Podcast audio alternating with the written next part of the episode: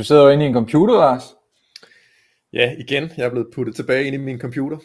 Hernede i et uh, land med mange bakker. Ja, øh, Zimbabwe. Det er tæt på.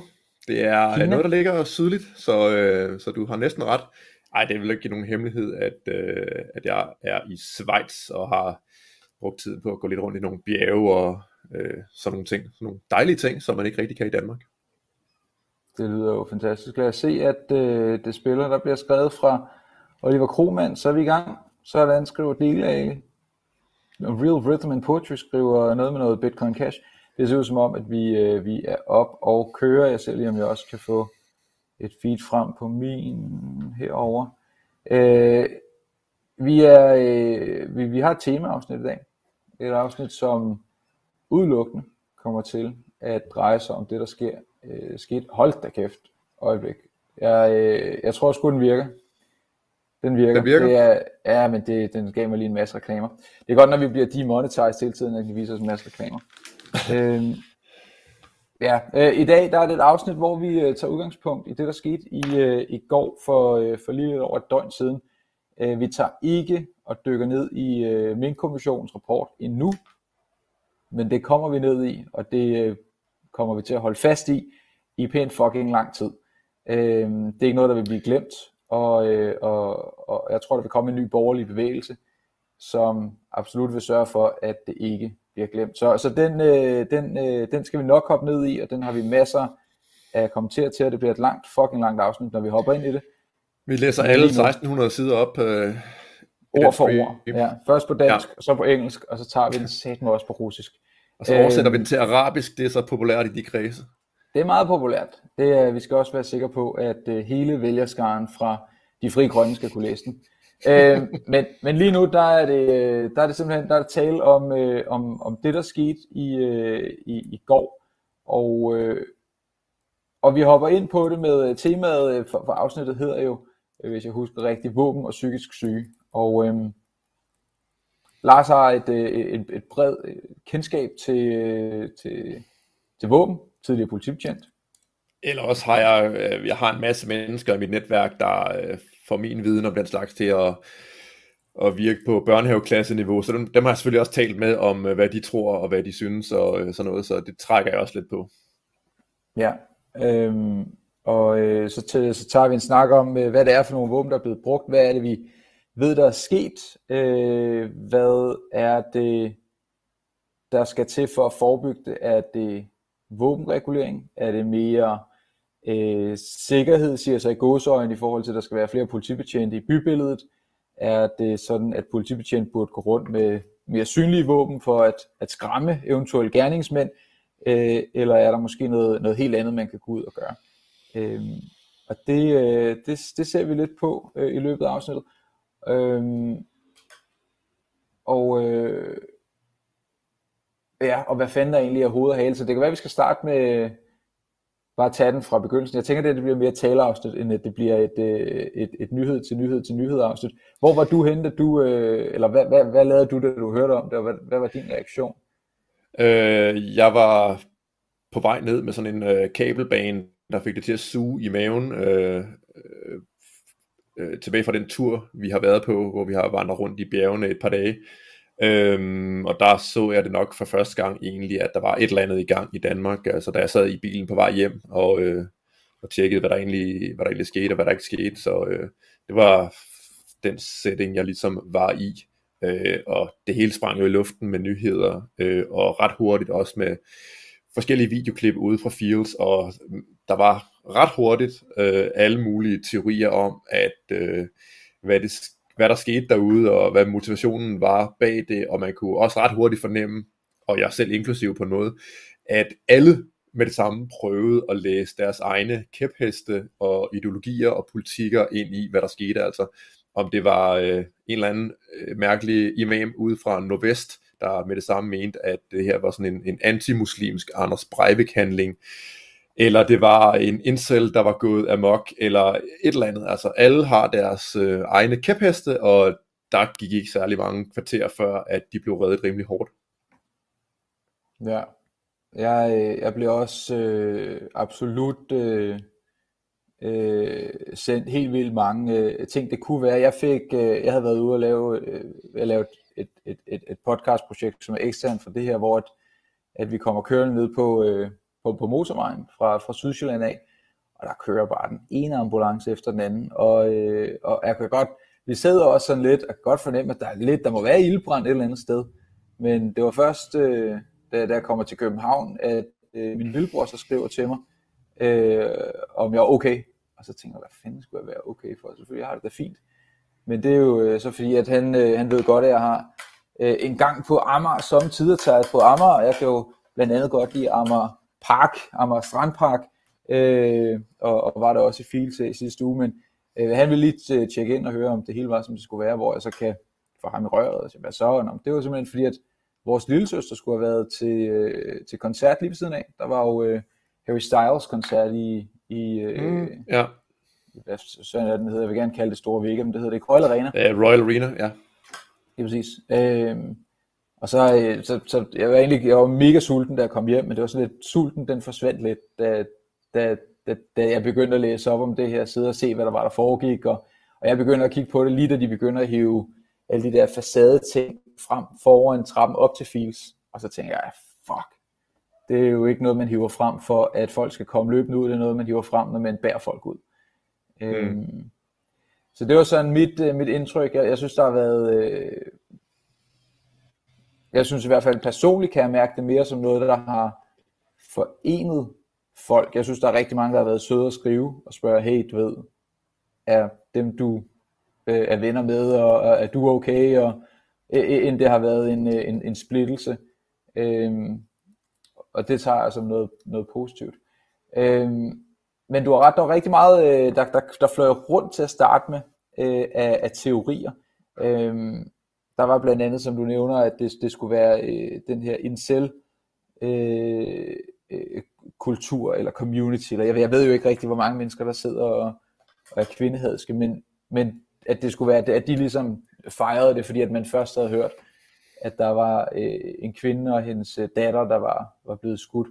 Øh, og, og så tog det community åbenbart hen og tænkte, det var lige sagen. Øh, det har så vist sig ikke at være tilfældet, fordi at der er vist blevet skudt nogenlunde lige mange øh, mænd såvel som kvinder. Øh. Ja, altså det, det jeg kunne se, altså der, der har det bare været sådan et, øh, et bredt udsnit af folk, der lige var til at ramme. Altså jeg synes ikke, der øh, overhovedet virker som om, at der er noget øh, sy- nogen systematik bag, og jeg sad også og så politiets pressemøde inden fra øh, politigården, og øh, de, de afviste også nærmest øh, som noget af det, de godt ville udtale sig om, at de ikke mente, der lå noget sådan øh, specielt systematisk motiv bag, øh, og det synes jeg egentlig er noget, altså hvis man skal fremdrage et eller andet positivt, øh, øh noget kunne måske have været værre end det var, så ville det være, at hvis man kunne se et mønster i, i, øh, i motivet, og der var en eller anden tendens bag, og man kunne forestille sig, at det var noget, vi øh, kun har set toppen af isbjerget og sådan noget, men det synes jeg ikke rigtig virker som om at tilfælde. Det virker mest som om, at det er en, en syg, forstyrret person, altså sådan virkelig et, øh, noget, der ligner et one-off øh, tilfælde. Ja, det, det er også mit indtryk. Jeg, jeg fik meget hurtigt ved det med, med incels, at, at der skulle være nogle fora på internettet, hvor at, at de sad og, og jublede, men jeg hørte også meget hurtigt, at det handlede om, øh, at det ikke var kvinder, der var blevet skudt, men at det ikke var den øh, gruppe, gruppering, men at det skulle være folk med en etnisk herkomst, der var blevet skudt, og der så sad nogle folk på, på, på, på, på, på den modsatte fløj, og så jublede over det. Øhm, men, øh, men lige nu, der, der, øh, der viser det sig jo lidt, øh, der er i hvert fald noget, der tyder på, at det måske ikke nødvendigvis er, øh, ja, er noget, hvor der er et mønster på nogen som helst måde. Tværtimod, at, øh, at, at, øh, ja, at, at det ikke er en større organisation i hvert fald. Det er mit indtryk af, at det ikke er øh, dem, der har været ude og, og lave det. Så, så du med på, øh, på nyhederne der, der ham, øh, den, jeg tror han må have været norsk, norsk mand blev interviewet? Nej. Han fortalte om øh, en kvinde, som han havde hjulpet med, at øh, da, da, da hun var blevet skudt. Det siger der ikke noget. Det siger mig ikke noget, nej, øh, desværre.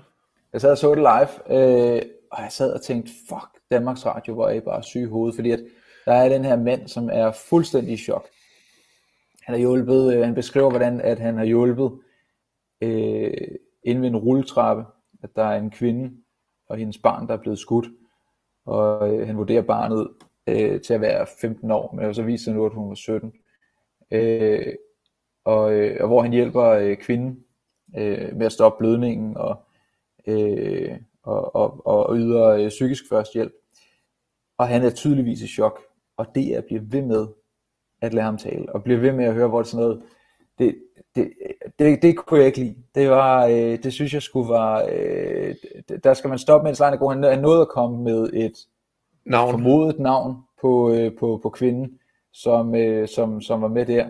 Øh, og et navn, som vi så, øh, ud fra det navn, som er et dansk navn, kan formode, at det nok heller ikke handlede om, at det var en mand, som øh, gerningsmanden formodentlig ikke har gået efter folk af etnisk herkomst, fordi det var et navn, som fremstod mere dansk, end det fremstod anden etnisk. Øh, ja.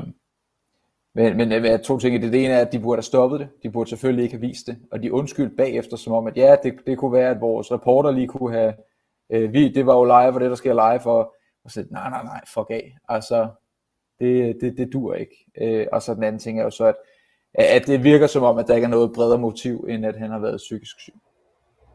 Nej, hvilket på nogle måder er, er ganske heldigt, som også øh, jeg nævnte før, fordi altså, der, der er ting, man ikke kan gardere sig imod, og der er måske et samfundstendenser, som vil være uheldige, øh, sådan, øh, hvis de udvikler sig til vold, altså alt, hvad vi har set i USA med skoleskyderier og den slags ting, der synes jeg, man øh, i meget højere grad og i høj grad kan se, at der er en, en tendens til, øh, hvad der er, der driver for eksempel skoleskydere, Øhm, og, og det er der ja, til synligheden heldigvis øh, ikke her, fordi hvis det er et one-off, så er det uheldigt og beklageligt og noget, man skal tage afstand fra og sådan noget, men hvis det er sådan en bred tendens til samfundet, altså, så er man noget mere fucked, end, end hvis det er en syg person, der, der går amok. Ja. Uh, en af de ting, der også blev, blev snakket om, og der var særligt meget fokus på det på Twitter i dag, jeg ikke særlig meget på Twitter, men lige i den her situation valgte jeg at, at, at tjekke ind sådan lidt løbende. Uh, stram kurs har trendet helt vildt. Uh, der har været rigtig mange særligt arabiske profiler, og det har undret mig lidt, fordi det ser ud som om det er profiler, der har ingen tilknytning til, til, til, til Danmark, og som skriver ting på arabisk, og så står der lige stram kurs, eller der står Rasmus Paludan, eller der står... Øh, noget af det, som, øh, som de har sagt, er, at øh, formodet gerningsmand, som vi i øvrigt ikke kommer til at, øh, at kommentere på hverken navn. Øh, vi kommer ikke til at vise øh, videoklip, vi kommer ikke til at vise, øh, hvordan han ser ud, simpelthen fordi, at, at det, vi kommer lidt ind på, på beskrivelsen af, hvem det er øh, i forhold til, til adfærd og i forhold til øh, den formodede gerningsmand, er jo ikke sikkert, at det er ham, men det er jo rimelig mange ting, der peger hen imod, og i forhold til, til psykisk syge. Øh, men vi kommer ikke til, og hvis der er nogen i chatten, der begynder at smide navne og links ud til, til videoer og sådan noget, så sidder jeg klar til at, at sige, uh, sige time out, for jeg er ikke interesseret i, at det er det, som podcasten handler om. Jeg er mere interesseret i, at vi tager en snak omkring, hvad det er, der er sket, øh, men ikke øh, en 22-årig ung psykisk syg mand. Ikke fordi jeg skal gøre ham til et offer. Øhm, men vi kommer ind i løbet af programmet om, hvorfor at det ikke er det rigtige, at vi sidder her og, øh, og råber og skriger og kaster dartpil på et billede af ham og sådan noget. Øhm, men, øh, men i forhold til... Undskyld. Ja, ja præcis. Øh, jeg ved ikke, om jeg forgriber øh, rækkefølgen, men altså, hvis motivet også er altså, en del af motivet, vi aner ikke rigtig noget om, hvad han egentlig har tænkt og den slags, men øh, hvis der bare er noget af motivet, der er, og jeg vil gerne være berømt, og jeg vil godt vise dem, og jeg vil godt have mit navn ud og sådan noget, så, så synes jeg, det er det helt rigtige, ikke at øh, kaste branden på det bål. Jeg har også før talt om i forhold til øh, Utøya, hvor at hver gang, at Breivik har været i et retslokale, så har han jo virkelig set ud, som om han har nyttet det. Jeg tror ikke helt det tilfældet her. Jeg tror, det er noget helt andet. Jeg tror, Anders Breivik var øh, ved sin fuld fem. Øh, det, det tror jeg ikke, at øh, øh markeren her har været på samme måde. Øh, øh, ikke fordi jeg skal tage ham i forsvar på nogen som helst måde, men, men, men det er ikke de samme situationer. Øh, det, det er næsten overvist om, at det er ikke de samme ideologier, der ligger bag det. Ja, præcis. Det er hverken de samme ideologier, eller sådan altså det er ikke den samme rationelle intelligens, der ligger bag det. det virker ikke som om, at øh, det er planlagt på nogen sådan speciel øh, overlagt måde, hvor øh, Breivik, øh, altså det, man kan sige, hvis man skulle, skulle sidde og være sådan det, øh, det onde geni, eller i hvert fald det, den onde øh, kompetente gerningsmand, så var der måske ikke så meget, man kunne have gjort, quote unquote, bedre end Anders Breivik, øh, hvilket jo tyder på, at han sådan kognitivt har været til stede, og så har han været drevet af noget, noget ideologi og noget had og alle mulige ting, men han var en effektiv gerningsmand, og det virker ikke specielt meget til, at øh, Fields øh, gerningsmanden deler den der modus, altså det, det, det virker meget, meget, meget øh, tilfældigt planlagt, og, øh, og slet ikke lige så øh, velgennemført, som man, man kunne frygte, at hvis der var en, en lignende gerningsmand, der, der havde samme mål, altså skyde så mange mennesker du, øh, du vil, og gøre det ud i fields, så kunne det være gjort på nogle måder, der, altså, hvor det her øh, kommer til at ligne en, øh, øh, en meget mild situation i forhold til, så øh, det tror jeg også, man kan være sådan relativt heldig med, at der ikke har ligget en ressourcestærk altså kriminel bag det, der skete derude. Men det er mere sådan, så det tyder på også, som jeg så i øh, læst op i øh, referaterne fra grundlovsforhøret, i hvert fald den del pressen var med til, der virkede det som om han var sådan lidt forvirret og forsagt, og, og ikke, øh, det var ikke et mediestunt for ham, at det var ikke sådan en del af en eller anden mastermind plan, øh, det hele. Så øh, der er heldigvis meget stor forskel på de to situationer. Øh, vi har 500, der ser med live lige nu. Det er lidt mere, end vi plejer at have. Og øh, der er lige blevet skrevet i chatten, øh, at det er tragisk. Men hvem er vi, siden vi kom til på det? Jeg ved ikke, om det giver mening, at vi bare lige tager et øjeblik. Jeg ved godt, det er et underligt tidspunkt kvarter ind i, øh, i vores program. Men, men meget kort til nye, øh, der ser med. Lars er tidligere politibetjent. Øh, og og jeg er politisk aktivist og politisk interesseret. Altså, jeg kommer jo også med noget bagage, som, øh, øh, hvor jeg også har nogle, øh, nogle holdninger. Jeg er jo ikke et ekspertvidne, jeg er en politisk podcaster, ligesom øh, du er, øh, hvor vi har lavet det her i et par år efterhånden, og vi kommenterer på nyheder i Danmark, og det vil, når man har en politisk podcast af vores størrelse, og jeg siger ikke, at vi er enormt store sådan internationalt, men altså i danske forhold, der er vi jo alligevel nogle af dem, som altså hvis vi var et radioprogram på P1, som jeg plejer at sige, så ville vi jo være altså, et rimelig stort radioprogram. Så det er jo derfor, at vi føler os kaldet til at sidde og kommentere på det her. Så, så jeg vil sige på den måde, at Lars har øh, også i forhold til det juridiske og det politimæssige arbejde, jeg har arbejdet med øh, børn og unge i, i rigtig mange år, øh, så i forhold til det med den psykiske syge, som vi også kommenterer på, øh, og det er også lidt det, at, at, at podcasten hedder Våben og psykisk syge, for det er lidt de to forskellige vinkler, vi, vi måske kan komme, komme til på.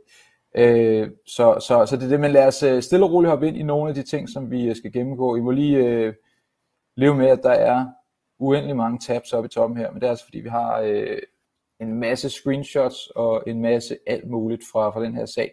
En af dem, som der blev anklaget, det var, øh, det var stram kurs, som vi nævnte før, at der var en masse arabisk øh, skrivende profiler, hvor der stod alt det her sløjfede skrift, og så stram kurs og Rasmus Paludan. Den er altså trendet ind på øh, Twitter i dag, og Rasmus han har øh, svaret tilbage.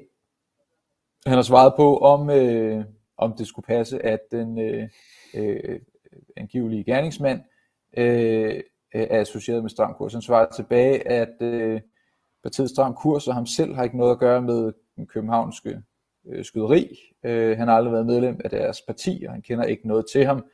Han er imod alle øh, voldelige øh, kriminaliteter. Øh, og så, som Rasmus jo nogle gange er god til, så får han også lige vendt om til, at det også lige kan handle lidt om sig selv. Øh, og det er, at øh, han skriver, at øh, han, øh, han ikke øh, kommer øh, så ofte i Fields, øh, fordi at han er blevet øh, chikaneret der øh, af, af, af, af folk, som, øh, som opfører sig dårligt. Øh, og man ja. kan, øh, jeg synes det er sådan lidt øh, altså, tragisk på mange måder, og ja, sådan lidt, øh, man tænker, åh ja, selvfølgelig gør de det, men altså, de laver lidt sådan en Muhammed-krise på, på det her. Øh, de bruger straks en eller anden begivenhed til at øh, drive deres egne politiske sager og gøre det med det samme til sådan en eller anden antimuslimsk handling, der øh, altså det segment, altså det er sådan stærkt øh, islamistiske segment, synes jeg meget, meget tit er ufattelig hurtige til at komme at blande ting sammen og øh, gøre det på en måde, så de virker som de stakkels, stakkels ofre, fordi altså hvis man vil skyde øh, udenlandske mennesker af arabisk eller afrikansk herkomst øh, ude i fields, altså, så er det ikke så svært at komme til det, og at det så ikke er tilfældet til synligheden, at det er, hvad var det, to danske statsborgere øh, på 17 år, og en russisk statsborger i, ja. var det, 40'erne, altså, der er bare noget, der ikke hænger sammen der, så øh, der, der er nogle mennesker ude i verden, ude i også den arabiske verden, der bare leder efter tilfælde, hvor de kan øh, hvor de kan hisse en stemning fuldstændig vanvittigt op imod øh, Vesten, imod mennesker, der er indvandringskritiske, øh, og specielt imod de sådan, kan man sige, spydspidser, der er i, i det rum, øh, ligesom Rasmus Paludan eller whoever. Øh, så altså, det, det er meget det er meget gennemskueligt, og det er meget kynisk, og det, det hører ingen steder hjemme. For de må, lad... de må vide, de lyver. Altså... Ja, ja men, men det er jo mange i, i politik, der man skulle tro ville vide, at de løg. Og det kommer der selvfølgelig helt afsnit om næste gang, øh, om folk, der har fuldt lort. Øh, vi, øh, lad, lad os dykke lidt ned i, hvem vi, øh, vi ved, formoder det er. Fordi på YouTube, øh, blev der lagt nogle videoer op dagen før øh, det fandt sted ude i Fields, det vil sige forgårs, i det vi optager det her. Mm. Der blev lagt, øh, der var fem videoer på en kanal, og, øh, og, og den ældste video var en, en video med en hund, der jagtede en lille robot, øh, et eller andet, som var for mange år siden. Øh, og så var der fire videoer, der blev lagt op i forgårs, hvor at der sidder en ung mand, der passer beskrivelsen af at være 22 år, som politiet nævner, er, øh, er formodet gerningsmand, som de har i deres varetægt. Øh, og han sidder i alle fire videoer og fremviser øh, to forskellige våben. De våben kommer vi ind på om lidt. Det ved du, hvad er for noget. Jeg forstår ikke rigtig øh, så meget på våben, men, men du, øh, du har, øh, har, har tjekket lidt op på, hvad det måske kunne være. Mm. Øh, og, så, øh, og så skriver han i sin øh, beskrivelse, at øh, han, han kalder det en af de videoerne, I don't care, og, øh, og så skriver han, øh, Katia Pine doesn't work.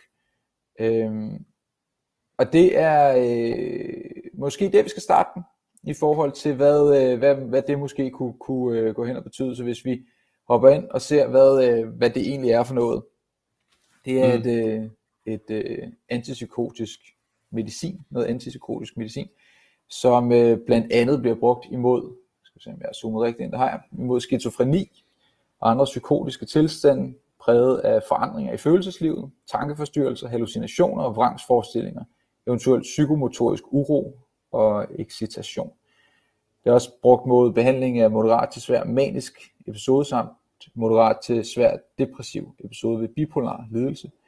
Og så bliver det brugt til at forebygge manisk eller depressiv episode af bipolar lidelse, hvor at øh, det tidligere har haft øh, effekt. Der er nogle andre ting øh, også, men det tænker jeg ikke, at vi nødvendigvis behøver hoppe ind i. Men det tegner et billede af, at øh, i hvert fald for mig tegner det et billede af, at det her måske er en, øh, en ung mand, som, øh, som kalder på hjælp. Det, det er sket, det, nu, nu sagde det var dagen før, det var to dage før øh, mm. at, øh, at han gik ud og, og, og gjorde det, at han gik op og, og uploadede de her videoer, hvor han sidder med de her våben, og, og i videoerne så i øvrigt også øh, øh både fremviser øh, pistolen og rifle, men også øh, illustrerer, hvordan, hvordan øh, det var jeg formoder, og hvordan han ville tage livet af sig selv øh, med, med, med både pistol og rifle øh, i munden. Men det kan være, at vi skal starte med at, at snakke om, hvad det er for nogle våben, Lars. Øh, ja, jeg har øh, både læst det op, og så spurgt nogle kloge mennesker, jeg kender, fordi øh, øh, pistolen var jeg sådan rimelig hurtigt, øh, vidste jeg, hvad nok var.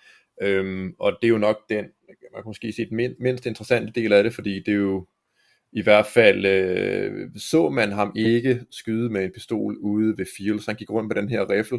Men altså våbnet, som øh, vi ser her... Men det er blevet øh, rapporteret, øh, er... at han har skudt med en pistol. Så, øh, så, så det er, Nå, også, det, altså, det er skarpt skudt med en pistol derude? Ja. det er bekræftet. Okay, ja, okay. Øhm, men i hvert fald så øh, ligner det grandgiveligt en, øh, en Valter P38, øh, som øh, han havde i de videoer, øh, du sendte links til mig i går aftes, hvor, jeg, øh, hvor han sad og sådan, jeg simulerede selvmord med både riflen og pistolen. Øh, og Valter P38, det er en, en 9 mm pistol. Den blev øh, indført i den tyske øh, her i øh, 39, altså 1939, så det er efterhånden en rimelig gammel model.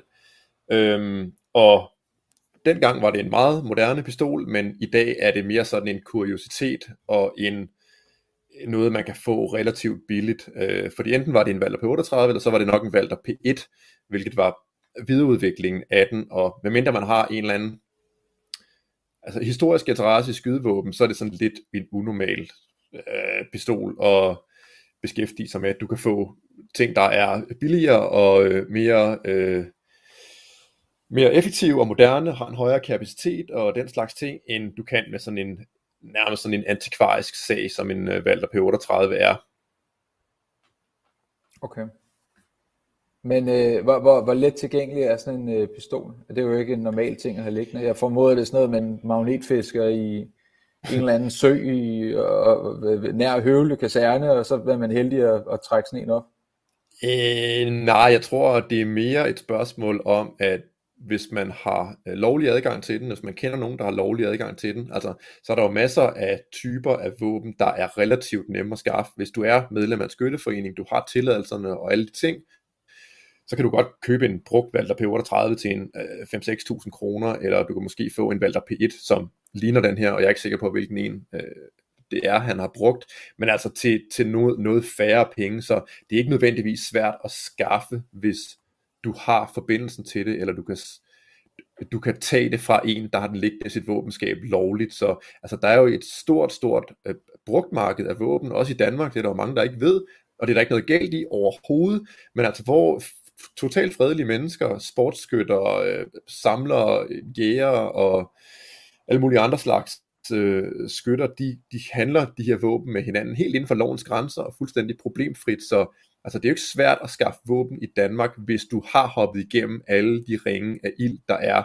i forhold til, at du, har, du er medlem af en skytteforening, du er blevet godkendt af formanden, der ikke mener, der er noget problem i at give dig en tilladelse, og politiet mener ikke, der øh, grund til ikke at give dig tilladelsen og den slags ting. Så hvis du øh, er i det miljø, du er godkendt, du er øh, du har øh, opfyldt betingelserne, så kan du købe sådan noget her brugt uden de store problemer. Okay, og hvad var den anden, øh, det, det var pistolen, hvad med riflen? Ja, den har øh, jeg fundet frem til, øh, fordi det er en våbentype, jeg ikke øh, nødvendigvis har den helt store øh, erfaring med, øh, fordi det er sådan en, en banerifle, som, nu tager jeg, har bare taget et linket til Hunters House, der sælger en lignende øh, rifle. Det er en rifle, der er øh, lavet til, altså decideret til øh, 200 meter baneskydning, så det er sådan en rigtig ikke taktisk fodformet rifle, der er basalt set beregnet til, at du ligger i liggende skydestilling med en stor, kraftig sådan skydelæderjakke på, og så skyder du på en cirkel ude på 200 meter, øh, og så er øh, sigtemidlet på, nu ikke lige på den her version, vi har her, for der er ikke noget sigtemiddel monteret, men det sigtemiddel, som han havde på i øh, videoerne, der hvor han simulerede selvmord, det var sådan det klassiske jernsigtemiddel, der bliver brugt til at skyde på 200 meter, så det er en i hvert fald inden for våben, øh, der er det en, en ret upraktisk tung riffel med øh, til formålet rigtig dårlige sigtemidler, hvis du skal ud og skyde på tobenet. Så øh, ja, på mange måder er jeg egentlig ret glad for, at det var sådan et våben, der bliver brugt, og ikke en af de her farlige våben, altså hvis det havde været en semiautomatisk øh, shotgun, eller det havde været noget AR-15-lignende, som er sådan en semiautomatisk farligt udseende militæragtig riffel. Hvis det var sådan noget, der ville være brugt, så tror jeg nemmere, at det ville kunne være brugt politisk øh, til at sige, nu her, nu må vi øh, forbyde de her farlige weapons of war, og nu kan man ikke længere få lov til at skyde med noget, der er semiautomatisk, men øh, det er en meget fodformet, øh, upraktisk øh, præcisionsriffel, der bliver brugt af meget kedelige sportsskytter, der ligger øh, og skyder øh, med den lavest mulige puls på ting, der er 200 meter væk. Øhm, så det er en det er ikke en taktisk riffel, det er ikke en, øh, den er også lavet en jagtrifle version, men den er ikke ment som en jagtriffel. Den er i det her tilfælde blevet brugt til noget, der absolut ikke øh, var tiltænkt som formålet med den her slags våben, fordi den er stor, den er tung, den er lang, øh, den har en tung pibe, den er en, det er en repeterriffel, man skal trække i et håndtag, hver gang man skal genlade den, øh, og den slags ting, så øh, ja, det er, det er den type riffel, der er brugt, altså en, en decideret baneriffel, en, øh, en riffel, der aldrig nogensinde var tiltænkt til noget, der bare lignede øh, det formål, den er blevet brugt til her. Så, så ikke en, øh, så ikke som sådan en jagtrifle, men en lettere tilgængelig rifle. Øhm, ja, altså den er jo blevet øhm, produceret og solgt i øh, rigtig, rigtig mange eksemplarer, fordi at det er sådan en, en typisk klubrifle, øhm, som er ude i skydeklubberne, som bliver brugt til øh, præcisionsskydning. Fredelig, udmærket præcisionsskydning, hvor man ligger og skyder på ringskiver. Øhm, så der er, jeg ved ikke hvor mange der er derude i øh, det ganske land, altså nogle, øh, sådan nogle rifler her, sådan nogle Sauer 200, men det er mange, det er rigtig mange. Mm. Okay. Øhm, øh, politiet jeg mener vist nok, at de nævnte til, øh, at politiet har været ude og, og, og bekræfte, at det var øh, lovligt våben, mm. men han havde ikke øh, tilladelse til det. Tilladelse til Nej. Så, så, Nej, og de, de præciserer ikke sådan rigtigt, hvad det øh, så skulle dække over, men altså den, næsten den eneste logiske forklaring øh, til det er, også fordi man i, øh, i de her videoer, øh, der blev publiceret af det vi stærkt formoder af gerningsmanden, der så man et våbenskab i, øh, i baggrunden på en af dem. Så altså min teori, og dem jeg har snakket med, øh, teori er, at han har haft adgang til en vens våbenskab, eller har fundet nøglen måske, altså det er jo ikke altid øh, fuldstændig øh, hemmeligt, hvor folk opbevarer deres hemmelige ting, altså som nøgler til våbenskab og sådan noget. Hvis man kender folk lidt, så har man en idé om, hvor øh, sådan noget kan være gemt henne. Så jeg vil formode, at han har fået adgang til lovlige våben øh, igennem et familiemedlem, en ven, noget lignende, og så er det de her i øvrigt lovlige våben med tilladelser, der er blevet taget af en person, der aldrig var, øh, altså der aldrig skulle have haft fingre i dem, og som ikke lovligt kunne tilgå dem, men det har han så af uansagelige årsager fået alligevel, og så er det sådan, ja, det er så det, jeg får ud af politiets øh, udsagn med, at det var lovlige våben. Ja. Okay, så øh, lad os prøve at se på nogle ting, som der øh, kom ind på YouTube, fordi vi, vi har øh, en klar formodning om, og grunden til, at vi har så klar en formodning om, at det er den samme person, er, at øh, øh kropsbeskrivelse passer, øh, hår, tøj, øh, den, øh, en, en, den en sorte vest, ærmeløse vest der, ja. En vest, der bliver brugt øh, til, i skyderiet, er også øh, en, man kan se i videoerne. Øh, men lad os prøve at se, sådan, hvad for et signal vi sådan lidt får, øh, når, vi, når vi ser på hans øh, profil. Øh, han har øh, blandt andet lavet øh, nogle playlists, og nogle af de playlists mm. er, øh, er øh, blandt andet en playlist, der hedder Feeling Sad, som blev opdateret dagen før, øh, at øh, skyderiet fandt sted. Har en, der hedder The Meme, som blev opdateret øh, dagen, hvorpå skyderiet fandt sted en playlist, der hedder Killer Music. Ja, det kan jo forstås på to måder. Det kan både forstås som, at det er musik, man kan slå ihjel til, eller musik, som bare er... Helt vildt fedt. Helt vildt fedt. Øh, jeg har siddet og kigget øh, listerne igennem, og jeg ved ikke, om jeg vil konstatere, at de fire sange, der lå på den, var dræbermusik, men det var altså noget hiphop øh, øh, imellem det.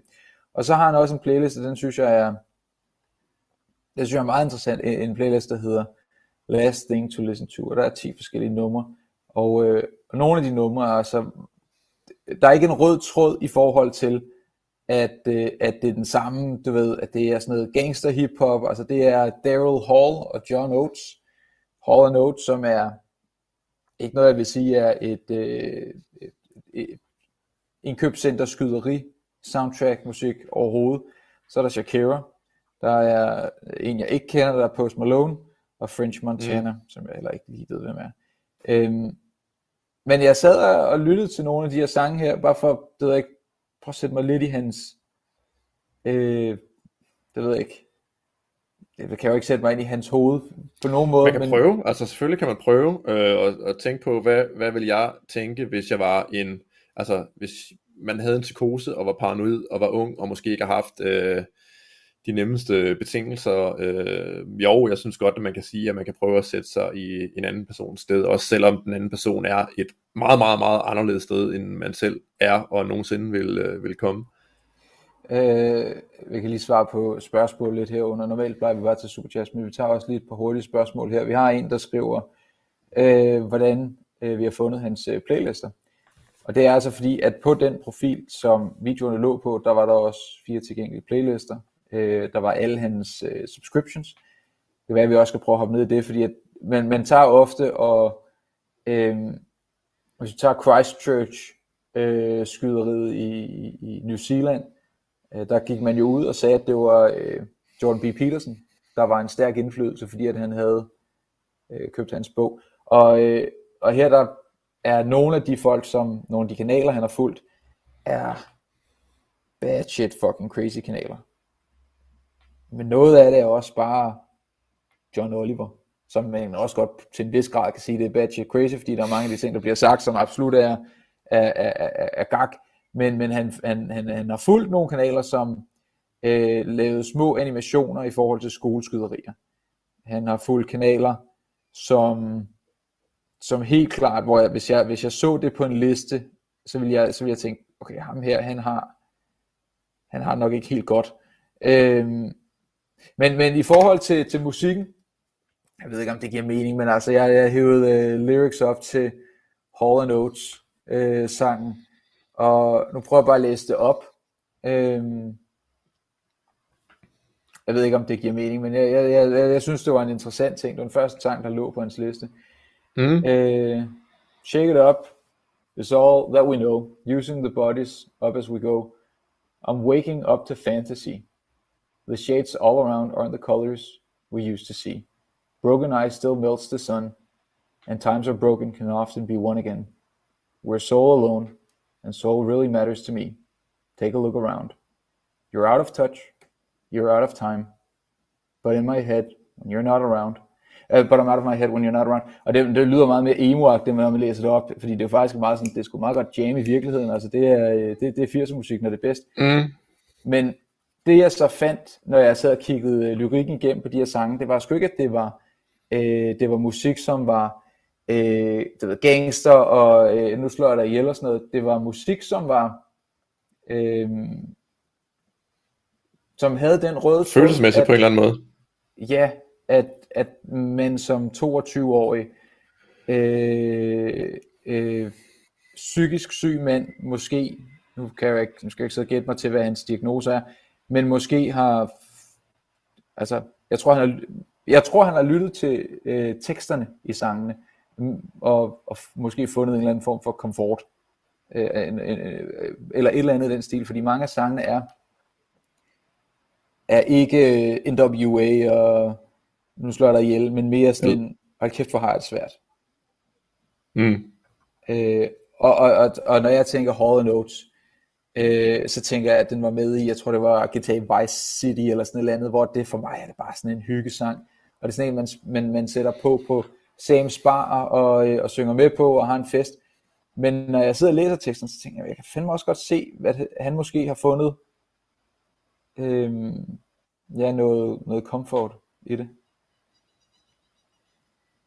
Øh, ja, øh, jeg synes heller ikke, han virker som en person, der Øh, øh, umiddelbart minder han mere på de videoer, vi så, altså ikke hans gerning, fordi uh, den var forfærdelig, og der skulle han jo være nedkæmpet hurtigst muligt, men altså op til det virkede han mere som en person, der var, altså en man skulle have medlidenhed med, end en man, øh, man tænkte, okay, nu, nu myrder han alle mulige mennesker, altså, øh, det var sådan det vibe, jeg fik ud af, da du øh, i går aftes sendte øh, linket til de videoer her, som nu i øvrigt er blevet taget ned af, af YouTube. Ja. Så uh, the aftermath af sagen, og vi har stadigvæk uh, nogle ting i forhold til, til, til, til, til, hvordan psykisk sygdom bliver håndteret i Danmark, men det der så sker er, at han uh, bliver uh, stoppet, arresteret, øh, om bag ved Fields. Øh, der er nogle videoer på Ekstrabladet, øh, der viser, mm. hvordan det foregår.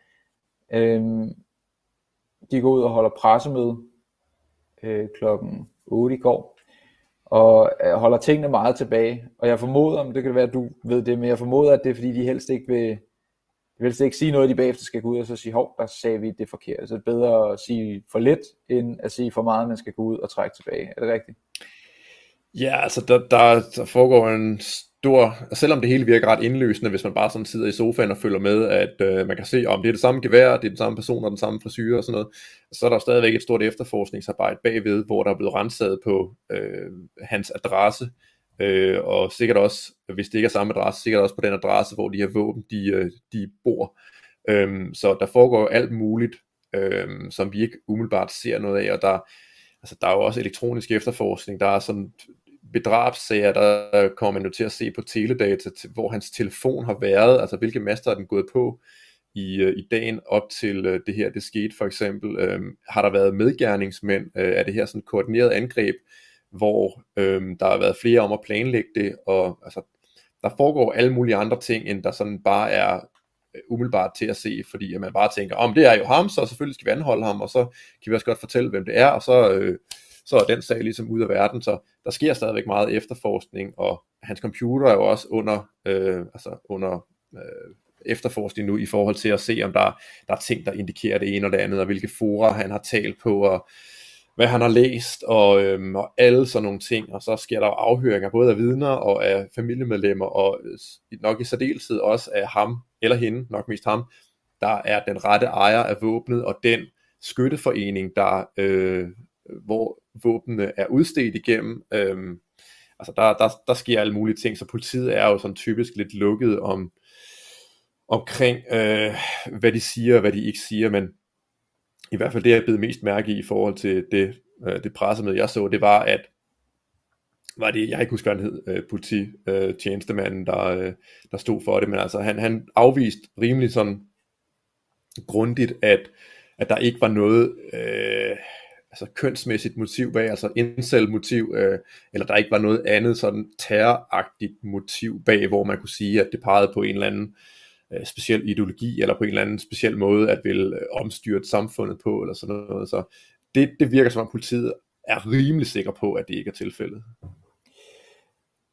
Formodet gerningsmand øh, var ifølge Danmarks Radio, øh, de, har ikke, de beskriver ikke rigtig, hvilke kilder de refererer til, øh, men, øh, men ifølge Danmarks Radio, så har han forsøgt at tage øh, og søge hjælp øh, op til øh, til, til, til den øh, hændelse, der skete derude, til det skyderi, der skete mm. derude.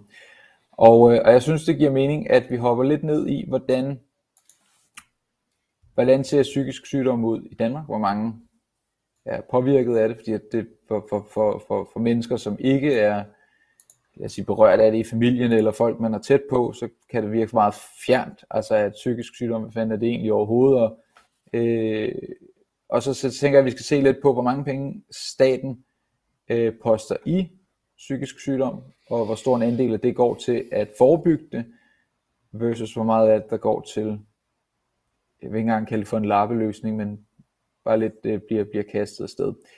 Så lad os starte på, øh, på, øh, på den her. Det her, det er, øh, det er Psykiatrifonden, der har været ude. Den er fra sidste år. De har ikke øh, udgivet deres, øh, deres øh, brochure for i år endnu. Den kommer vi ind på formodentlig på et eller andet tidspunkt i forhold til corona. Der har været rigtig mange ting med, øh, med, med restriktionerne, hvor at de har øh, hvor de har været gode til at belyse øh, data og tal, og at, at restriktionerne bestemt ikke har været gode for nogen som helst til noget som helst. Øh, mm. i forhold til den øverste etage. Men, øh, oh, øjeblik, jeg kan lige se, der er en eller anden, der bliver med at spamme os. Det er utroligt, lige så snart, at øh, der er mange folk, der ser med, så kommer alle tosserne også. Øh, sådan der. Øh, inde på øh, den her, der har vi en fordeling af forekomst på psykisk sygdom. Vi kan lige tage introduktion til den psykiske sygdom er ofte hæmmende for normal livsførelse. Sygdommen er som regel ikke dødelige, men nedsætter funktions- og arbejdsevnen i en sådan grad, at personer med psykisk sygdom udover behandling også kan have behov for praktisk hjælp og eventuel indlæggelse for at klare sig. Der ses ofte meget forskellige tal for hyppigheden af psykiske sygdomme. Udover at der mangler præcis viden om forekomsten, kan forskel i angivelsen også skyldes, at forekomsten opgøres på forskellige måder. Det kan tale om forekomst på et givet tidspunkt, forekomst i løbet af et år, eller forekomst i en levealder. Og hvis vi ser lidt på, øh, på, på, på procentmæssig forekomst i befolkningen, så er der altså en 10 procent af befolkningen, der har øh, depression, hvilket er rimelig meget. Vi er også mm-hmm. et land, hvor at øh, lykkepiller virkelig øh, øh, slår igennem. Så er der en øh, skizofreni, øh, skizofreni, der hedder 0,65%, bipolar lidelse 0,5%, OCD er 0,2%, PTSD er 0,3, personlighedsforstyrrelse er 1,1, spiseforstyrrelse er 0,7, autisme spektrumsforstyrrelse er 0,2, ADHD er 0,9 og angst 0,8 og til sidst alkohol og stofafhængighed er 1,3. Og det her, det er altså ud af hele den danske befolkning, så det er ikke, det er ikke ud af dem, der i forvejen er psykisk syge, så det er hele den danske befolkning, øh, der er repræsenteret her i forhold til frekvensen af ja, for eksempel ja, depression. det skal så nævnes, så, at, at, at, det, at selvom at det er fra den nyeste rapport, så er det, der er mange af de tal, som de kommer med øh, i rapporten, som er øh, gamle tal. Altså det her, det er, det er en tabel fra 2013. Øh, og det er ikke fordi, at det, problemet med det her er, at der er ikke særlig mange penge i forhold til at lave de undersøgelser. Og det kan godt være, at det lyder helt åndssvagt, men de forvir- der, der er ekstremt lidt data at læne sig op af. Øhm, så, så, så, det er, så, så det er de nyeste tal, der er, men jeg er sikker på, når man læser alt, hvad der er artikler på det, jeg er sikker på, at den er meget højere nu. Øh, langt højere. Det var langt højere i 2020, da 2020 startede, og jeg er sikker på, at den er, er markant højere nu øh, efter restriktionerne. Øh, men det er, er noget også... af det... Ja, undskyld, kom bare.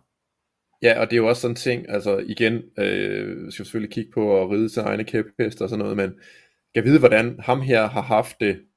Øh, altså, han er jo sådan covid barn, om man så må sige, eller ung menneske. Han har lige været i den periode, hvor øh, et normalt socialt liv og sådan et normalt socialt framework har været allervigtigst for ham.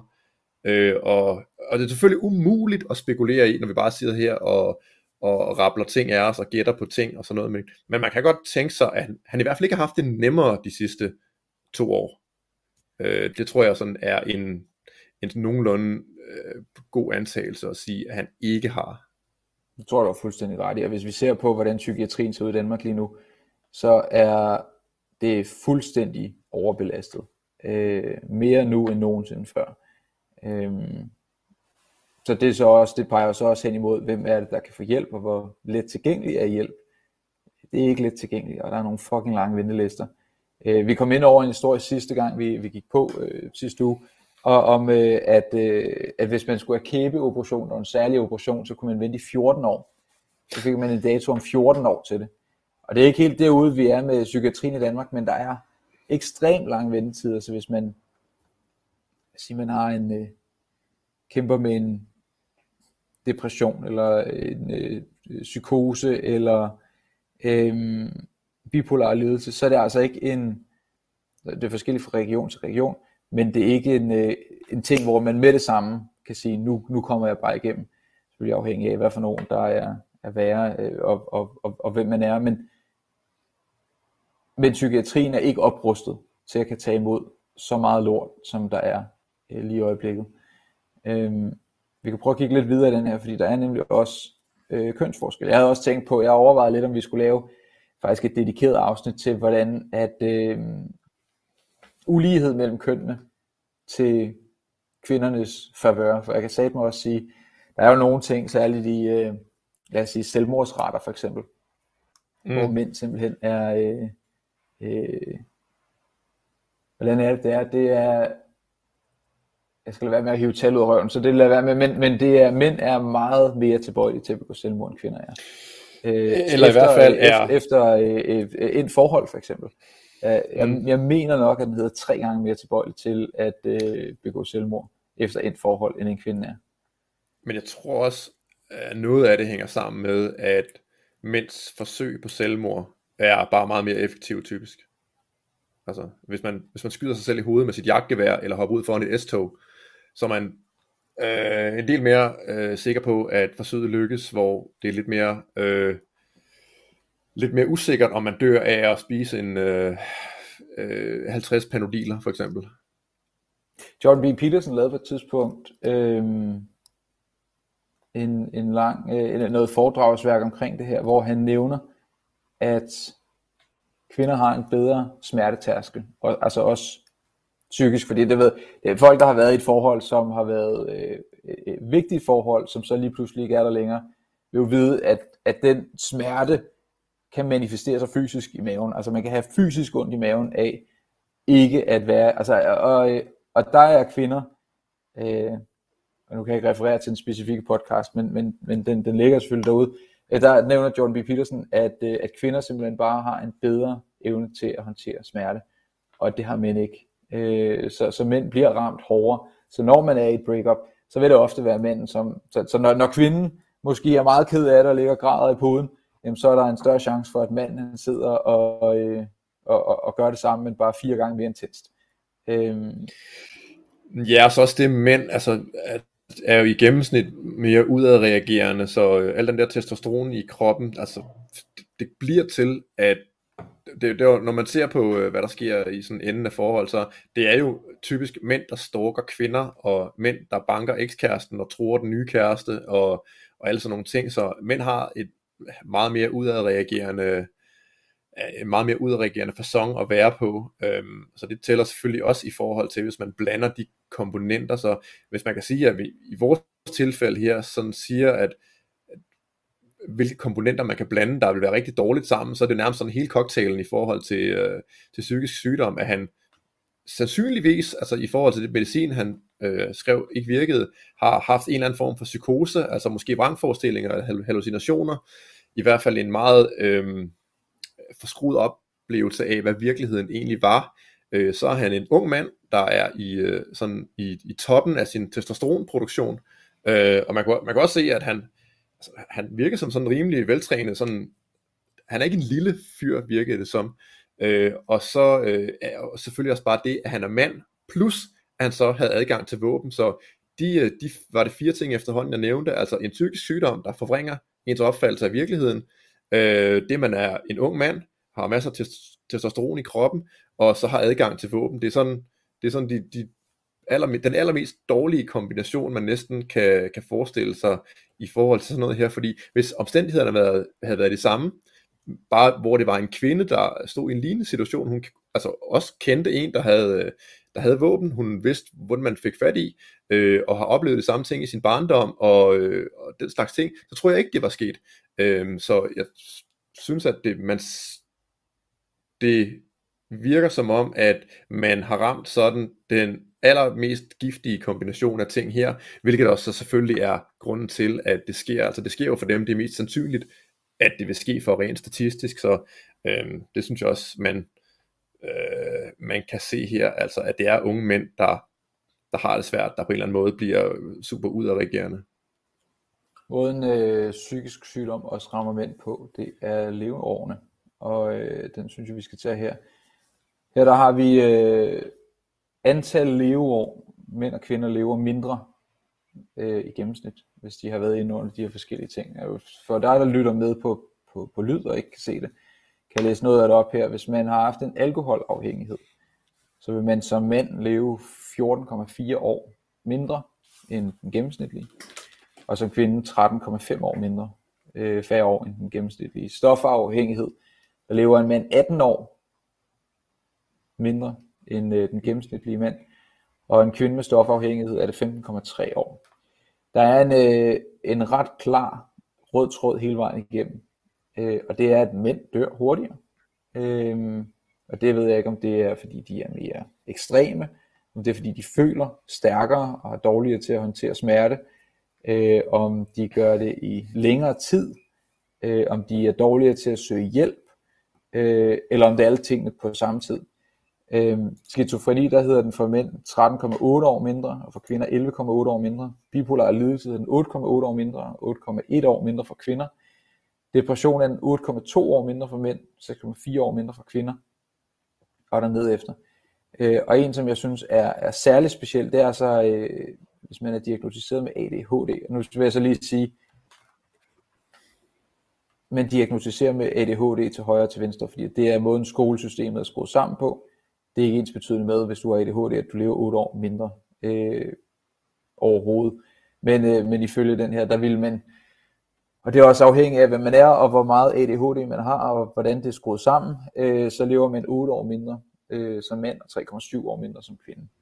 Men måden det er skruet sammen på skolesystemet nu, og har været det i rigtig mange år, det er, hvis man skal have, og jeg, det er ikke fordi, vi skal ind over det, men, men jeg synes bare lige, det er værd at nævne, fordi at, jeg synes, vi har set mange kommentarer i uh, kommentarsporet i løbet af sidste år om folk, der har ADHD. Uh, øh, måden det er skruet sammen på i skolesystemet nu er, hvis du har svært ved at følge med, øh, eller hvis dine forældre føler, at du har svært ved at følge med, så den eneste måde, du kan få øh, hjælp til det, den eneste måde, skolen kan afsætte ressourcer til det på, det er ved, at du får en diagnose.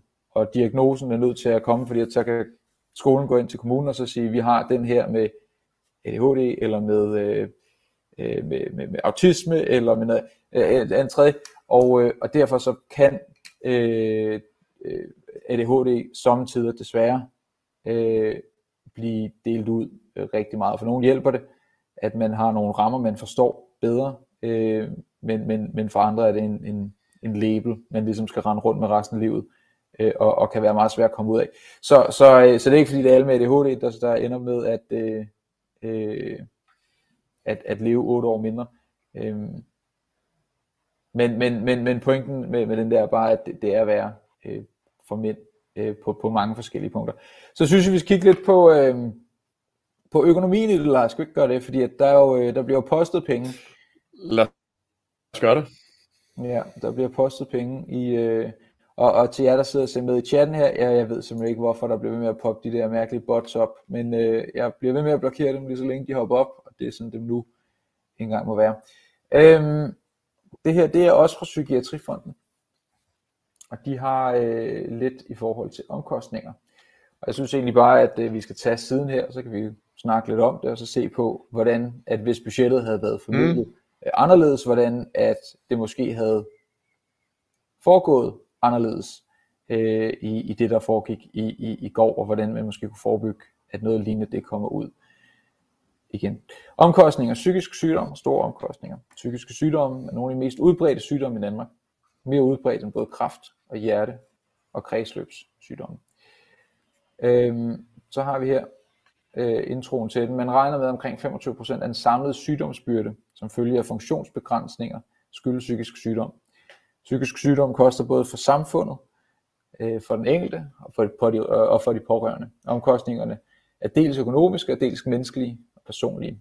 De menneskelige omkostninger er svære at gøre op, anderledes ser det ud med de økonomiske omkostninger. Og det skal siges, der er øh, altså kildeangivelse på, på hele målvidden. Øh, jeg øh, tager absolut ordet for Psykiatrifonden. Jeg øh, vil ikke sige, at de er fuld af lort på nogen måde, tværtimod. For samfundet, der har det omkostninger, der hedder, hold på hat og briller, fordi nu for, kommer vi ud i nogle store tal. Både behandlingen af psykisk sygdom og konsekvenserne er dyrt for samfundet. Dels på grund af en større sygelighed, og dels på grund af en lavere tilknytning til arbejdsmarkedet. Ifølge en OECD-analyse fra 2019 bruger Danmark ca. 5,4% af sit bruttonationalprodukt på mental helbredsproblemer. Det svarer til en årlig udgift på ca. 14,6 milliarder euro, eller ca. 110 milliarder kroner. Kun omkring en fjerdedel, kun omkring en fjerdedel af pengene bruges direkte til behandling. Størstedelen bruges på sociale ydelser, f.eks. sygedagpenge og omkostninger i forbindelse med, at psykisk syge deltager mindre på arbejdsmarkedet. En fjerdedel af de penge bliver brugt på behandling. Det synes jeg er øh, ekstremt lidt. Ja. Jeg kan det... sige jeg kan se, at du, du er lige ved at klikke dig frem til noget. Man har forsøgt at beregne udgifterne i forbindelse med, øh, de, øh, med tre af de hyppigste psykiske sygdomme, nemlig angst, depression og skizofreni. Beregningerne dækker, dækker ikke noget, øh, for eksempel udgifter til kontanthjælp, men kun omkostningerne forbundet med tabt produktivitet. Tabellen overfor viser, at, det, øh, at der årligt er et produktionstab på over 22 milliarder kroner i Danmark. Og det er bare på disse tre psykiske sygdomme. Og det er altså, ja, fordi folk simpelthen ikke er i et job. Øhm, så er der omkostninger for den mm-hmm. enkelte. Og øh, det synes jeg også er, er, er meget relevant her, øh, i endnu højere grad faktisk. Øh, Udover de samfundsøkonomiske omkostninger, er der stør, øh, store menneskelige omkostninger forbundet med en psykisk sygdom. Personer med en psykisk sygdom er for eksempel i langt højere grad uden for arbejdsmarkedet end personer med psykisk sygdom. Hvis beskæftigelsesfrekvensen var øh, den samme for personer med psykisk, psykiatrisk diagnose, der er i behandling i hospitalsystemet som for resten af befolkningen, vil det svare til 50-55.000 flere var i beskæftigelse. Det er altså rimelig mange, og øh, hvis, øh, hvis vi frækker går ind på Jobindex, så vil jeg sige, at det var lige omkring det samme antal jobs, der lå derinde lige nu, og, øh, og manglede mennesker.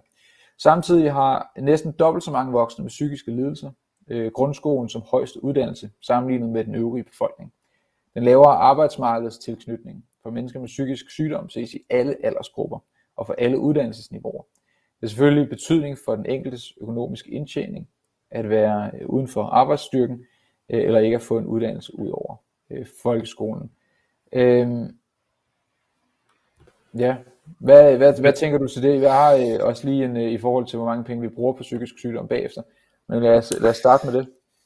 Jamen, jeg altså, i, i, specifikt i forhold til det her, øhm, så kan man jo godt sige, at selvfølgelig i den bedste af alle verdener skulle han ikke være røget igennem øh, de her filtreringsmekanismer, der skulle fange folk, der måske kunne finde på at gøre sig selv eller andre fortræd. Øh, fordi i går, da vi sad og så på de videoer her, altså så, så virker det jo sådan, i, øh, som englænderne siger, eller amerikanerne, at hindsight is 2020, altså i, i tilbageblik, der står alt jo lysende klart, fordi der sidder vi jo med, med sådan fremtidsbrillerne på, og, og kan se, hvad der egentlig skete, men øhm, jeg synes, det er ret vanskeligt at på det her grundlag måske at sige noget om, at, at det var indlysende, at han ville tage ud og skyde nogen. Øhm, jeg tror, man kan finde mange videoer øh, på YouTube og de sociale medier, der er vildt weird og sådan tenderer noget, man tænker, det her, det er bimlende sindssygt. Øhm, så øh, og tænke, at psykiatrien i hvert fald akut vil opfange en, der øh, 24 eller 48 timer før lægger nogle videoer op, hvor han måske, måske ikke øh, poserer med rigtige våben, øh, og måske, måske ikke mener det sarkastisk, eller som en eller anden form for øh, performancekunst, eller whatever, altså det er ultra svært at se, at, at det i hvert fald akut skulle kunne udløse, at politiet med det samme stod ved din dør og sagde, hey, du, øh, du skal skulle komme med her, fordi vi tror, du begår et skyderi i morgen. Øhm, det, det indbærer, hvis man havde et system, der, der gjorde den slags ting meget ofte, så indbærer det også i sig selv nogle fare for altså folks privatliv og øhm, altså sådan lidt Big Brother is watching-agtigt. Så det jeg så helst ville have set, det var jo, at, at han havde fået en hjælp i et meget tidligere sted i forløbet, og, og jeg aner intet om, hvad der sådan reelt er sket i forhold til ham og i hans historie med, med psykiatrien, og hvor mange, jeg ved ikke, nederlag han har lidt i forhold til mulig behandling og sådan noget, men altså hvis der skulle være sket noget, så skulle det være sket meget tidligt, og det skulle ikke være sket øh, som at politiet stod ude ved hans hoveddør, fordi at han havde noget, der lignede nogle våben på nogle videoer og opførte sig åndssvagt. Øh, så ja, jeg ved ikke rigtigt, hvad du tænker om, hvad ønskescenariet vil være i forhold til at kunne have undgået det her. Fordi du har jo langt mere berøring med unge mennesker, og også unge mennesker, der har det svært, end jeg øh, har, eller sandsynligvis også nogensinde får. Så hvad tror du, der kunne have været gjort bedre i sådan øh, det her forløb, som vi ikke ved særlig meget om? Altså, øh, tror du, man kunne have fanget det med et bedre psykiatrisk system? Øhm, altså jeg, jeg tror, jeg, jeg vil jo heller ikke sige, at det var psykiatrien, der skulle have stået klar og vidst, at han lagde videoer op på internettet. Øhm, hvis jeg skulle være rigtig tavlig, vil jeg sige, at man som forældre skulle holde øje med, hvad ens barn, som tester øh, ny medicin af. Altså ketiapin er, er, er, er noget medicin, som øh, øh, kan gøre mere skade end gavn. Øh, du kan godt komme til at, lad os sige, at han lige har startet op på et nyt forløb, skal teste nogle piller af, øh, og sådan er det med rigtig meget medicin. Øh, lige ved det her, der kunne han sagtens ende med, at øh, lad os sige, han, han tager rigtig dårligt imod det, så kunne han sagtens ende med, at han øh, løb øh, nøgen ned af strøget med en ros i røven. Altså fordi det er ikke øh, øh, øh det er ikke en sikker vinder overhovedet. Det er også det, man tester af undervejs. Samme hvis du har angst for eksempel, så, øh, så, så får du også øh, så kommer du i forskellige prøveforløb af medicin for at se, om det virker eller om det ikke virker. Øh, så, så det jeg vil sige lige i forhold til det her er, er, er nummer et. Nu ved jeg jo ikke, om man har forældre. Øh, men, og det er heller ikke fordi, jeg skal kaste skyld over på dem. Men havde jeg en søn, som der var på medicin mod at være bipolar, eller hvad nu Psykotisk. ja, han, han har været, så vil jeg med mig holde godt øje. Og hvis markeren smækker videoer op to dage før, øh, smækker videoer op, hvor han begynder at, at, at have øh, riffel ind i munden og, og pistol ind i munden, så ringer man til psykiatrien, og så får man en hastindlæggelse. Meget, meget hurtigt. Øhm, så, så det er den ene ting. Men, men nej, altså, øh, det, det er klart, at det er ikke psykiatrien, der skal holde øje med, om han lægger video op. Øhm, men, men det er stadigvæk et spørgsmål om, at det ikke er let tilgængeligt. Og vi kan jo også tage, øh, hvis vi lige tager, øh, øh, hvordan økonomien den er blevet skubbet ud på her. Øh, udviklingen fra 2015 til 2017 og 19 der er antallet af patienter steget med 1.536 personer, mens antallet sengepladser er reduceret til 67. Det er ikke helt optimalt. uh, antallet genindlæggelser er steget fra uh, 21,38% til 22,33% for hele psykiatrien. Der bruges 875 kroner mindre per patient, og indlæggelsestiden er faldet med 0,5 dag. Uh, altså det er altså ikke fordi folk frivilligt, fordi de bare er blevet kureret ud af det blå, og ikke længere har en psykose, eller ikke længere har uh, bipolar ledelse, eller det er ikke fordi, de bare er blevet kureret fra dag til dag, det er fordi, der ikke er plads. Og så skubber man dem ud, der har været der i længst tid, og hvor man tænker, okay, du er ikke rask, du er ikke på plads, du er ikke igennem din recovery, men du er, har det bedre end ham markeren, der kommer ind nu. Mm. Og derfor så giver det rimelig fucking god mening, at, øh, at der er oprustet til den slags ting, særligt nu her, øh, post øh, restriktioner. Så er der i forhold til børne- og ungdomspsykiatrien, der bruges 1.682 kroner mindre per patient. Antallet af patienter er steget med 1.466 personer. Og det skal så siges, bare lige huske, det er altså præ-coronarestriktionsnummer det her. Det er meget værre nu, men de, vi har ikke tallene på det nu, men jeg er overbevist om, det er meget værre. På trods af stigningen i antallet af patienter, er antallet af sengepladser uændret øh, i perioden 15-17. Indlæggelsestiden er også ændret, hvor 26 dage er den gennemsnitlige indlæggelsestid. Men nu er vi altså i øh, et andet tidspunkt. Og øh, så, så ja, så det er jo ikke, altså, ja, ja, det er jo ikke fordi, jeg skal sidde og pege fingre.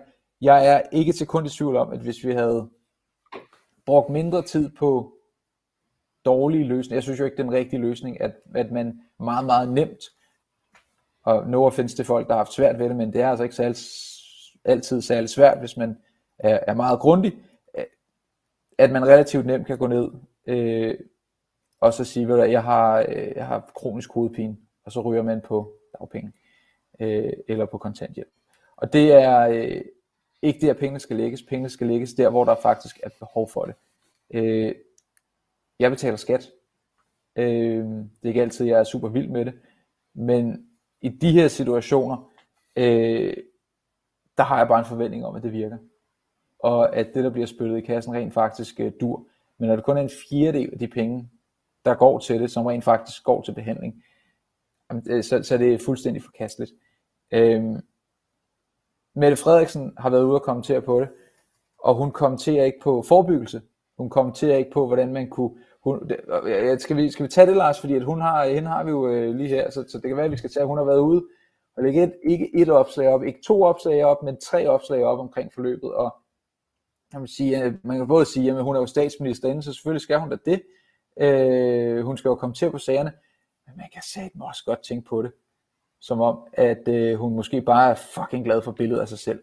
Så, øh, så øh, for øh, i, i, det, her den anden dag, der har hun været ude og, og været så mange folk i, og så, så meget en del af folket, man overhovedet kan være, hun er. Ja, og drukket ølbong på, ej, ikke drukket ølbong, uddelt ølbong på Roskilde. Ja, men hun er simpelthen bare så herlig. Nu skal vi se her. Så her der øh, skriver hun, i går. Danmark er søndag aften blevet ramt af et grusomt angreb. Flere dræbt, endnu flere sårede uskyldige familier på indkøb eller ude at spise børn, unge og voksne. Jeg sender min dybeste medfølelse øh, da, til de, der har mistet deres kære, de sårede og pårørende, og til de danskere, øh, der har været tæt på de uhyggelige begivenheder. Jeg vil opfordre danskerne til at stå sammen og støtte hinanden i denne svære stund. Det hele handler om fællesskabet. Det handler ikke om Øh, det, det handler om, om tak til, til, til ambulanceredere, tak til politiet, tak til folks indsats, øh, tak til, øh, til fucking Gud og hver mand, men ikke noget med, hov, her har vi fandme et problem. Vi har et problem med, at der er for mange folk, der render rundt og har dæmoner i hovedet. Og her der er noget løsning, ja, og nu sætter vi mere ind for det. Øh, lad, lad os lige tage den næste her også, fordi at det, det, det fortsætter selvfølgelig. Så er der også et billede af en sammen med Mathias Tesfaye, der står og kigger på nogle roser ud foran, hvad formodet af Fields. Øh, jamen, øh, der er det igen, at det er tanker, og det er tak, og til jer, der rækker ud med omsorg og trøst, og særligt tak, og tak, og tak, og tak, og sammenhold. Og det er bare fucking ikke det, jeg vil høre. Jeg vil høre, at vi forebygger det. Nå, men så smed hun en sidste op her, Lars. Og hvad søren? Det er jo så øh, tak og tak, og hjælp og støtte og rådgivning. Og den her vil jeg sige er mere relevant, fordi her der er faktisk noget, der er en lille smule håndgribeligt. Øh, men det er stadigvæk, føles stadig i min optik meget... Øh, jeg, jeg tror jo ikke, hun er en empatisk kvinde. Jeg tror, hun er en kvinde, der, der gør, hvad hun kan for at få likes og sådan noget. Øh, men, men det her det er det mest relevante, der har været indtil videre i forhold til mm. øh, børnetelefonens telefonnummer, øh, offerrådgivning, psykiatrisk øh, center i København øh, og Røde Korsets øh, hjælpelinje. Men ellers så har det bare været tak til, til, til, til, til folk, der er... Ja, tak til myndighederne, der gør som myndighederne siger, og, og sådan Præcis. nogle øh, platituder, der ja, der er jo ikke nogen, der kunne være særlig meget uenige i, at det er forfærdeligt, og det skulle ikke ske, og vi har medfølelse med offrene og sådan noget, selvfølgelig er det det, men for at give hende noget credit, som vi jo øh, normalt ikke er så vilde med, så jeg ved ikke, om man i de første dage, øh, timer efter sådan noget her, vil kunne gå direkte ud og sige, at jamen, nu har vi en kæmpe stor psykiatri, psykiatrireform øh, på bordet, øh, men lurer mig, om der kommer til at ske noget, der sådan rent faktisk er løsningsorienteret, øh, eller i bedste fald, det, der, det der i bedste fald, tror jeg, der kunne ske, der var selvfølgelig ting, der kunne ske med psykiatrien, og det der bevares, men det jeg egentlig er mest bange for, kommer til at ske på øh, fremadrettet, det er, at øh, det her bliver brugt som afsæt for mere overvågning. Øhm, altså, danskerne er jo i forvejen temmelig overvåget. Vi er overvåget på gader og stræder og veje, og vores bilers nummerplader bliver scannet, og, og øh, Forsvarets efterretningstjeneste aflytter alt og alle, fordi de har deres fingre i, øh, i internetkablerne. Øhm, men jeg kunne forestille mig, at der kunne blive mere af det, og det her kunne blive grunden til det på en eller anden måde. Jeg har ikke engang fantasi til at forestille mig, hvordan. Og nummer to, så kunne jeg forestille mig, at det, der kommer til at ske, der ikke er at forsøge at afhjælpe problemet egentlig, men egentlig bare er at tage friheden for nogle mennesker, der ikke har øh, fortjent at få taget friheden fra sig, nemlig at det for lovlydige våbenejere bliver endnu mere vanskeligt at dyrke deres sport, eller gå på jagt, eller få den tilladelse, som man burde have, og alle de ting. Øhm, den sidste episode, der skete, der sådan lignede øh, lidt det her, det var da en øh, betjent ude i, var det Glostrup, tror jeg, blev skudt med et klubvåben, øh, som en eller anden, øh, der kom i en skydeklub, havde stjålet derfra, og så skød han en politibetjent på en parkeringsplads, og det der skete efter det, øh, var at øh, fortolkningen af de love i forhold til, hvornår man overdrager et våben til en anden person, de blev, øh, altså den procedure blev strammet rigtig meget, sådan at det blev mere vanskeligt for en eller anden skytte og tage sin ven med på skydebanen, og, og så skyde lidt revolver på en ringskive, fuldstændig sikkert og, og almindeligt, som der har været, øh, altså det har mange, mange årtier, hvor det her har været muligt og fuldstændig problemfrit, men jeg tror igen, at det her kunne komme til at blive brugt som et eller andet skørt afsæt for at kriminalisere det lovlydige våbensegment yderligere. Og så kan man jo sige, ja, men øh, I kan jo se, hvad der sker, når folk har adgang til til våben, så kan der ske øh, ulykker, og der kan ske øh, øh, dårlige ting, og folk kan få fat i de her våben på alle mulige øh, måder. Men det er jo ikke det billede, vi normalt ser. Normalt er øh, det her område meget, meget velfungerende. Det er meget øh, gode, ordentlige mennesker, der øh, er involveret i skydesport, og jeg kan øh, frygte, at det bliver gjort endnu mere vanskeligt for mennesker, der vil dyrke den hobby, om det er så jagt eller de IPC-skydning, eller hvad fanden det er. Øh, jeg, jeg tror, at det her kan blive brugt til et springfart, ikke for noget godt, som, som du er inde på, som jeg er inde på, som rent faktisk kunne forebygge nogle af de tingene, ting, men jeg tror, det bliver, kan blive brugt som en undskyldning for at stramme, altså simpelthen bare grebet om borgernes frihed, fordi altså ja, der kan når man lever i et relativt frit land, som Danmark jo trods alt øh, stadigvæk er, og specielt i forhold til så mange andre steder, så kan der jo ske ting, når, når folk rundt der er frie, ikke overvåget, og de rent faktisk også i nogle tilfælde har lov til at have våben i eget hjem, men altså, jeg synes, at man skal se på det trade-off, man vil have, hvis man virkelig lagde danskerne i en spændetrøje, så kunne man sige, ja, så kan vi øh, forebygge nogle enkelte ting, men så mister vi bare vores generelle frihed, og det synes jeg ikke, man skal være værd til, øh, altså man skal være villig til at ofre, og jeg tror desværre, at det er noget af det, politikerne er mere end villige til at arbejde for, at bruge den her slags øh, begivenheder øh, som springbræt til det. Det, det er min øh, frygt i hvert fald. Ja, jeg, er, jeg er enig. Altså, øh, umiddelbart så, så, så ser jeg ikke, at de kommer til at sige, okay, nu må vi tage os sammen, og så må vi, altså lige nu for at komme ind som psykolog, skal du have det sygeste gennemsnit. Og det er ikke fordi, at øh, der, det er fordi, der ikke er nok uddannelser. Øhm, så man kunne også godt op den del, og, øh, og så sige, okay, så, så tager vi imod flere, for der er med, hvor mange mennesker, der søger ind øh, øh, som øh, psykiater og psykolog. Så, så, det, så, så vi har masser af mandskab hvis vi vælger at ruste op til det. Det vil sige om 8-ish år, der kan vi stå og faktisk have en øh, rimelig god oprustning, og det vil også give ret god mening, for der sidder vi måske sådan rimelig, du ved, med to fødder langt nede i en, i en, i en, i en nederen recession, eller måske lige på vej ud øh, efter det, eller, eller noget af den stil. Så altså, det kunne være det, man kunne gøre. Det kunne være en mulighed, men man kunne også bare vente om, og så få en helvedes masse likes på, på, på, på Facebook. Og det er jo, og jeg ved godt, det er en, en, en måske en tavlig ting at sige, men det her er jo en, jeg, jeg, tør, jeg tør ved med, at der har været et tidspunkt, hvor Mette Frederiksen har tænkt, det var fandme god timing. Det tror jeg også, der er den kyniske del af hendes politikerhjerne, som nok i virkeligheden er, at det meste af hendes hjerne har lidt tænkt, ikke, ikke lidt tænkt, sikkert meget tænkt, og tænkt, hvor er det bare øh, belejligt, oven på mink og øh, retsstaten, der er i skred og alle sådan nogle ting, at der kommer noget fuldstændig håndgribeligt, et angreb udefra, en fjende, vi kan pege på, og, og noget forfærdeligt, vi kan beskæftige os med. Så på den måde, så, øh, altså, jeg er jo ikke konspirationsteoretiker, jeg tror ikke på, at det har nogen som helst sammenhæng, whatsoever, men øh, som du også siger, så tror jeg, at det er utrolig belejligt det her. Altså hvis der kunne komme et gigantisk jordskælv i Danmark, så ville det jo være belejligt for Mette Frederiksen for alt lige nu, for at man kan få fokus væk fra min kommissionens øh, øh, og, og, og hele reaktionen, altså fra, øh, det snakkede vi også om kort før vi gik på, altså sådan noget som LinkedIn for eksempel, som har været sobert og netværksmedie, og man kan snakke med folk, er blevet til en stor fuck Mette Frederiksen fest. Øh, folk kan ikke lide hende, folk kan ikke lide hendes håndtering af sagen, de kan ikke lide hendes, øh, skulle jeg sige lederevner, men det insinuerer, at hun er en ledertype, det er hun ikke, der er ikke meget ledelse i hende. Men det er alt sammen noget, vi kan komme ind på i næste afsnit. Øh, så har vi noget mere, vi skal komme ind på afrunding af, eller skal vi hoppe øh, ind på en Patreon? Jeg synes godt, vi kan øh, lige, jeg vil gerne lufte en af mine kæpheste, og så kan man jo mm. så øh, huske på, hvad jeg sagde om, om kriser, og så folk, der lufter deres kæpheste.